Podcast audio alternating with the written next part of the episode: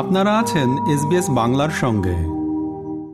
গোটা বিশ্ব ভারতকে ভরসা করে এবং বিশ্বাস করে, এমনটাই দাবি করেছেন ইলেকট্রনিক্স এবং তথ্য প্রযুক্তি মন্ত্রী অশ্বিনী বৈষ্ণব। ডাভোসে ওয়ার্ল্ড ইকোনমিক ফোরামে এক আলোচনা চক্রে অশ্বিনী বৈষ্ণব বলেছেন, যদি ভারতের বিদেশ নীতি বা আর্থিক নীতি দেখা যায়, তাহলেই বোঝা যাবে গোটা বিশ্ব ভারতের ওপর কতটা ভরসা ও বিশ্বাস করে। এই বিশ্বাসটাই হলো সব থেকে বড় মূলধন। বিশ্বাসই গোটা বিশ্বকে এক সুরে নিয়ে আসে। ভারতের সঙ্গে আমেরিকা, ইউরোপ, জাপানে মৌ চুক্তি হয়েছে। সেমি কন্ডাক্টর নিয়ে দক্ষিণ কোরিয়া সরকারও এবং সেখানকার বেশ কিছু সংস্থার সঙ্গে ভারত যৌথভাবে কাজ করছে প্রায় সমস্ত সংস্থায় কোনো না কোনো ভাবে ভারতের সঙ্গে কাজ করতে চায় বলেছেন অশ্বিন বৈষ্ণব The value of trust is very, very important, which probably we cannot put in terms of dollars and uh, ROI. But value of trust is very, very important. The countries and societies and companies which develop trust, and that is not a single dimensional thing, that is a multidimensional thing. Trust in terms of, okay, if you are using clean energy with full conviction, that is trust. Mm-hmm. If you are making sure that you have you're going to meet your commitments, that's a normal contractual thing. But going beyond those normal contractual things and getting into uncertain circumstances, still meeting those commitments, that's trust. এদিকে চলতি উত্তপ্ত সংঘর্ষের মধ্যে উগান্ডার কাম্পালায় জোট নিরপেক্ষ গোষ্ঠী বা ন্যামের বৈঠকে যোগ দিতে গিয়ে মলদ্বীপের বিদেশমন্ত্রী মুসা জামিরের সঙ্গে বৈঠক করেছেন বিদেশমন্ত্রী এস জয়শঙ্কর। নিজের এক্স হ্যান্ডেলে সেই ছবি দিয়ে বিদেশমন্ত্রী জয়শঙ্কর জানিয়েছেন দ্বিপাক্ষিক সম্পর্ক নিয়ে খোলা মেলা আলোচনা হয়েছে। আলোচনা হয়েছে ন্যাম সম্পর্কিত বিষয় নিয়েও। কূটনীতিক শিবিরের মতে মলদ্বীপের প্রেসিডেন্ট মোহাম্মদ মিজুরের সচিবালয় পনেরোই মার্চের মধ্যে ভারতীয় সেনাদের মলদ্বীপ ছাড়ার নির্দেশ দেওয়ার প্রেক্ষাপটে জয়শঙ্করের এই পার্শ্ব বৈঠক অত্যন্ত গুরুত্বপূর্ণ। এবার দেশের খবর। বাংলাদেশ পাকিস্তানের পর এবার মায়ানমার সীমান্তে কাঁটা তারের বেড়া তৈরির সিদ্ধান্ত নিয়েছে কেন্দ্রীয় সরকার। কেন্দ্রীয় স্বরাষ্ট্রমন্ত্রী অমিত শাহের নির্দেশে এই সিদ্ধান্ত বলে খবর। গত প্রায় এক বছর ধরে মায়ানমারের শাসক জুনটার সঙ্গে বিদ্রোহীদের লড়াইয়ের জেরে যেভাবে ভারতে মায়ানমার থেকে সামরিক এবং অসামরিক মানুষজন আশ্রয় নিচ্ছেন, তার প্রেক্ষিতে এই সিদ্ধান্ত মনে করা হচ্ছে। বলা হচ্ছে, সশস্ত্র বিদ্রোহীদের অগ্রগতির মুখে সীমান্ত পেরিয়ে দুশো ছিয়াত্তর জন মায়ানমার সেনা সদস্য ভারতে পালিয়ে এসেছেন। ভারতীয় আধা সামরিক বাহিনীর এক কর্মকর্তা জানিয়েছেন, নভেম্বর থেকে বিদ্রোহী গোষ্ঠী আরাকান আর্মি বা এ এ মায়ানমারের নিরাপত্তা বাহিনীর ওপর আক্রমণ চালানো শুরু করেছে। ভারতীয় সীমান্তের কাছে মায়ানমারের কিছু অংশ দুপক্ষের সংঘাতের জেরে বারবার উত্তপ্ত হয়েছে। গত সপ্তাহে মিজোরাম সীমান্ত সংলগ্ন পালেতওয়া শহর থেকেই মায়ানমারের সেনারা সীমান্ত পেরিয়ে মিজোরামে পালিয়ে এসেছেন। আর আজ সোমবার অযোধ্যা রাম মন্দিরে যে তুঙ্গভদ্রা নদীর তীরের গ্রানাইট পাথরের তৈরি বিগ্রহে প্রাণ প্রতিষ্ঠা করবেন প্রধানমন্ত্রী নরেন্দ্র মোদী, সেই মূর্তির ছবি প্রথম প্রকাশ্যে এসেছে আগেই। রামলালা বা শিশু রামের মূর্তির হাতে। সোনালী রঙের তীর্ধনুক। মাথায় চুরো করে বাঁধা চুল, মুখে স্মিত হাসি। কপালে সাদা লাল তিলক। আজ অযোধ্যায়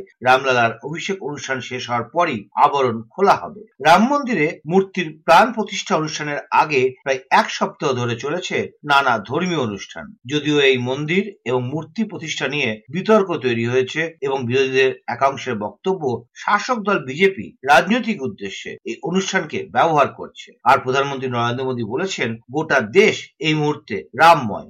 এর মধ্যে দেশের ঊর্ধ্বে ধর্মকে প্রতিষ্ঠা করতে গেলে গণতন্ত্রই বিপদের মুখে পড়বে। সংবিধান প্রণেতা বি আর আম্বেদকর এমনই আশঙ্কা করেছিলেন বলে জানিয়েছেন তার দহিত্র প্রকাশ আম্বেদকর। অযোধ্যায় রাম মন্দিরের উদ্বোধনে না যাওয়ার সিদ্ধান্ত নিয়েছেন বর্ষিয়ার রাজনীতিবিদ তথা প্রাক্তন সাংসদ প্রকাশ আম্বেদকর। একই সঙ্গে বি আর আম্বেদকরের দহিত্র বলেছেন, রাম মন্দিরের উদ্বোধনী অনুষ্ঠান নিয়ে রাজনীতি করছে বিজেপি এবং আর এবং তিনি ধর্ম নিয়ে রাজনীতির এই খেলার দর্শক হয়ে থাকতে রাজি নন। এমনটাই জানিয়েছেন সোশ্যাল মিডিয়ায়। এই অবস্থায় কংগ্রেসের নেতা রাহুল গান্ধী বলছেন, বিজেপি আর আর এর একমাত্র কাজ জনগণের অর্থ লুট করা এবং বিদ্বেষ ছড়ানো। কদিন আগে রাহুল গান্ধীর নেতৃত্বে ভারত জোড়ো ন্যায় যাত্রা মণিপুর থেকে শুরু হয়ে নাগাল্যান্ড পার করে অসমে প্রবেশ করেছে। এরপরে আসবে পশ্চিমবঙ্গে। এই যাত্রায় রাহুল গান্ধী বলেছেন, কংগ্রেস ভারত জোড়ো ন্যায় যাত্রাতে দেশের সমস্যাগুলো উত্থাপন করবে। গত বছরে ভারত জোড়ো যাত্রা দেশের রাজনৈতিক আখ্যান বদলে দিয়েছে দাবি করেছেন রাহুল গান্ধী। বলেছেন, তারা এই যাত্রার নামের সঙ্গে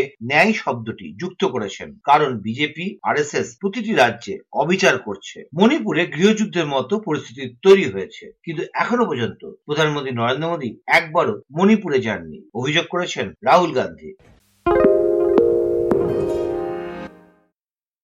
এদিকে কিছুদিন শান্ত থাকার পর ফের উত্তপ্ত মণিপুর। মোড়ের লড়াই ছড়িয়ে পড়েছে সমতলে। একদিকে কুকিরা বিষ্ণুপুরের মৈত্রী গ্রামে ঢুকে এলোপাথারি গুলিতে চারজনকে হত্যা করেছে বলে অভিযোগ। অন্যদিকে মৈত্রীরা ফের রিজার্ভ ব্যাটালিয়নের ওপর হামলা চালিয়ে তাদের অস্ত্র লুটের চেষ্টা চালিয়েছে বলেও অভিযোগ করা হচ্ছে। এবার অন্য কিছু খবর। ক্রাউড ফান্ডিং এর পর এবার ক্রাউড আইডিয়ার পথে দেশের বিরোধী দল, কংগ্রেস। লোকসভা নির্বাচনের ইস্তেহারে কি কি বিষয় থাকা উচিত জনগণের কাছে তা জানতে চেয়েছে কংগ্রেস। সেই মতো ওয়েবসাইট এবং ইমেল আইডি প্রকাশ করেছে কংগ্রেস, যার নাম দেওয়া হয়েছে আওয়াজ ভারত কি। এইসব ওয়েবসাইট বা ইমেলে নিজেদের মতামত জানাতে পারবেন দেশের সাধারণ মানুষ। আর সব শেষে তার থেকে বিষয়, দাবি মেনে তৈরি হবে কংগ্রেসের ঘোষণাপত্র বা ইস্তেহার যা আদতে হবে জনগণের ঘোষণাপত্র, বলেছেন কংগ্রেসের ম্যানিফেস্টো কমিটির chairperson P Chidambaram. The present exercise is to receive suggestions from the members of the public.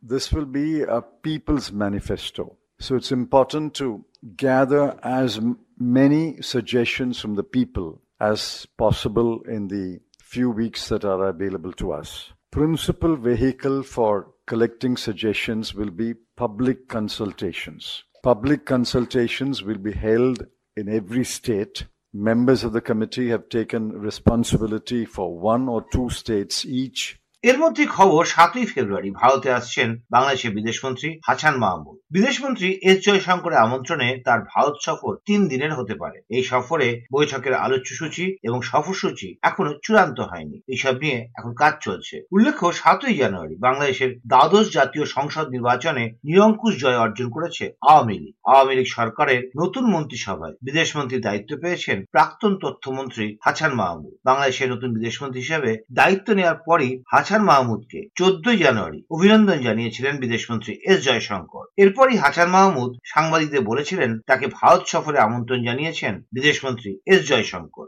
এবার পশ্চিমবঙ্গের খবর। কলকাতায় শুরু হয়েছে আন্তর্জাতিক বই মেলা সেই বই মেলায় আগামী বছর নিজের দেড়শোতম বইটি প্রকাশ করতে চান মুখ্যমন্ত্রী মমতা বন্দ্যোপাধ্যায়। এবারের বইমেলার উদ্বোধনী অনুষ্ঠানে তেমনটাই জানিয়েছে মুখ্যমন্ত্রী। ভাষণ দেওয়ার সময় মঞ্চে উপস্থিত তার সহকর্মীদের কাছ থেকে জানতে চেয়েছেন আগেরবার পর্যন্ত বইমেলায় তার মোট প্রকাশিত বইয়ের সংখ্যা কত? জেনে বলেছেন আগেরবার একশো ছত্রিশটা বই ছিল, এবার তা হয়েছে একশো তেতাল্লিশটা মানে সাতটা বেড়েছে। পরের বার আরও সাতটা করে দেবে। দেবেন মানে দেড়শো হয়ে যাবে। মমতা বন্দ্যোপাধ্যায় নিজেই জানিয়েছেন তা। উল্লেখ্য, তার লেখা প্রথম বই প্রকাশিত হয় উনিশশো সালে। সেই সময় থেকেই তিনি বইমেলা এবং বই প্রকাশের সঙ্গে যুক্ত। দাবি করেন, তার জীবনযাত্রার একটা বড় অংশের টাকা আসে তার লেখা বইয়ের রয়্যালটি থেকে। বইমেলা নিয়ে আমি একটা ছোট্ট কবিতা লিখেছিলাম, আজ নয় অনেক দিন আগে।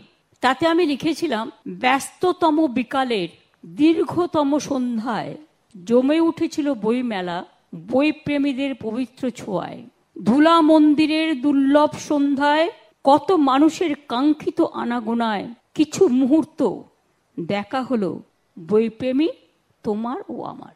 আমার জীবনের প্রথম বইটা উনিশশো পঁচানব্বই সালে উপলব্ধি। তখন দেখতাম একটা ছোট্ট জায়গায় গায়ের ওপর গা, গায়ের ওপর গা লেগে আছে। কিন্তু আজকে বইমেলা এসে দেখুন কত স্পেস এবং এই বইমেলাটা আমরা বুক ফেয়ারকেই দিয়ে দিয়েছি। দিট ইজ এ পারমানেন্ট বই মেলা প্রাঙ্গণ আমার কটা বই হয়েছে আজ পর্যন্ত আমি জানি না। একশো ছত্রিশ। আর আজ কি কটা হবে? বা একশো তেতাল্লিশ হবে। আর সাতটা আগামী বছর করে দেবো, তাহলে দেড়শো হয়ে যাবে। সাতচল্লিশতম কলকাতা আন্তর্জাতিক বইমেলার উদ্বোধনী অনুষ্ঠানে বিশেষ অতিথি হিসাবে উপস্থিত ছিলেন British high commissioner Alex Ellis CMG এবং সাহিত্যিক বাণী বসু। বইমেলায় এবারে থিম ব্রিটেন। এই নিয়ে চতুর্থবার ব্রিটেনের থিমে কলকাতা বইমেলা আয়োজন করা হয়েছে। এবারে বইমেলায় কুড়িটি দেশ অংশগ্রহণ করেছে। America, France, Bangladesh, Germany, Italy, Spain, Russia, Thailand, Peru, Argentina, Colombia, Mexico, কিউবার মতো দেশগুলোর নাম উল্লেখ করে তাদের প্রতিনিধিদের অভিনন্দন জানিয়েছেন মুখ্যমন্ত্রী মমতা বন্দ্যোপাধ্যায়। একত্রিশে জানুয়ারি পর্যন্ত চলবে এবারে বইমেলা। থিমের দেশকে সামনে রেখে বইমেলায় পালিত হয়েছে ব্রিটেন ডে। একইভাবে প্রতিবেশী বাংলাদেশকে সম্মান জানিয়ে বইমেলায় পালিত হবে বাংলাদেশ দিবস। আমাদেরকে লাইক দিন শেয়ার করুন, আপনার মতামত দিন। ফেসবুকে ফলো করুন এস বাংলা